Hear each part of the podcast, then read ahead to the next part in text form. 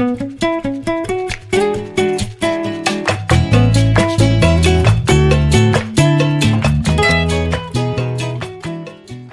sejahtera saudaraku, kembali jumpa saya Teguh Santoso dalam Inner Heart, Renungan bagi Jiwa. Waktu untuk menguatkan hubungan. Hari-hari ini di masa pandemi kita tidak banyak berinteraksi secara fisik dengan orang lain. Kita banyak menghabiskan waktu bersama keluarga dan bertemu secara virtual dengan rekan-rekan kerja, rekan-rekan gereja, dan juga rekan-rekan pelayanan banyak orang merasa kesepian di tengah-tengah gencarnya pertemuan daring dan webinar.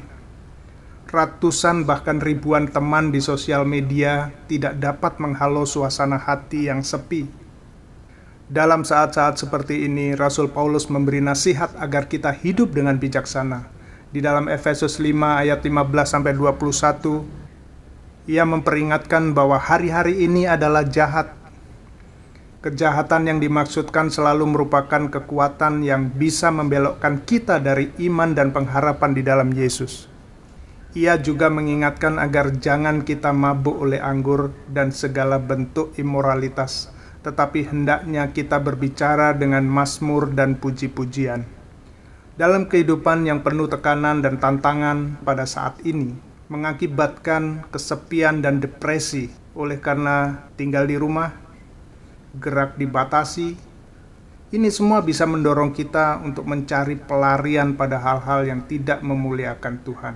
Dalam menghadapi tantangan hidup ini, Rasul Paulus justru mendorong kita untuk saling menguatkan hubungan, yaitu dengan berkata-kata dalam mazmur dan pujian. Apa artinya?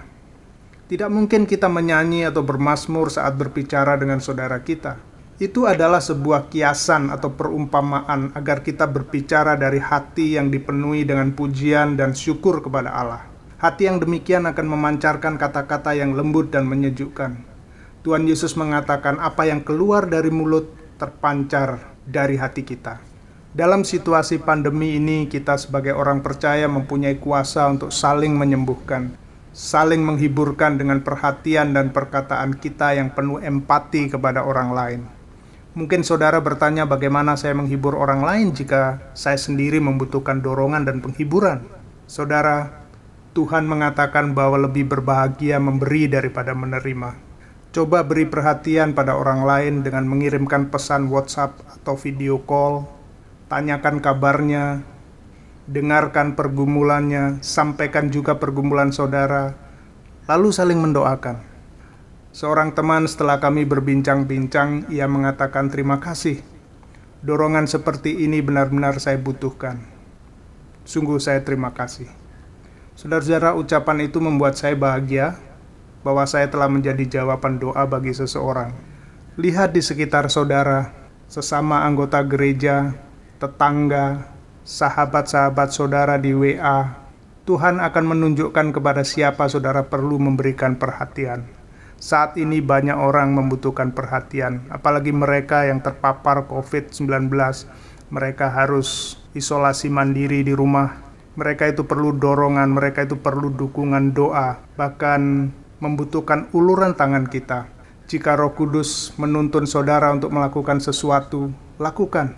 Dengan demikian, kita akan saling menyembuhkan satu dengan yang lain. Kita akan saling menguatkan. Sekali lagi, justru di saat yang kelam seperti ini, kita harus menjadi lilin-lilin yang memberikan terang bagi orang di sekitar kita. Semoga renungan ini menyegarkan dan menguatkan jiwa saudara. Sampai jumpa esok hari.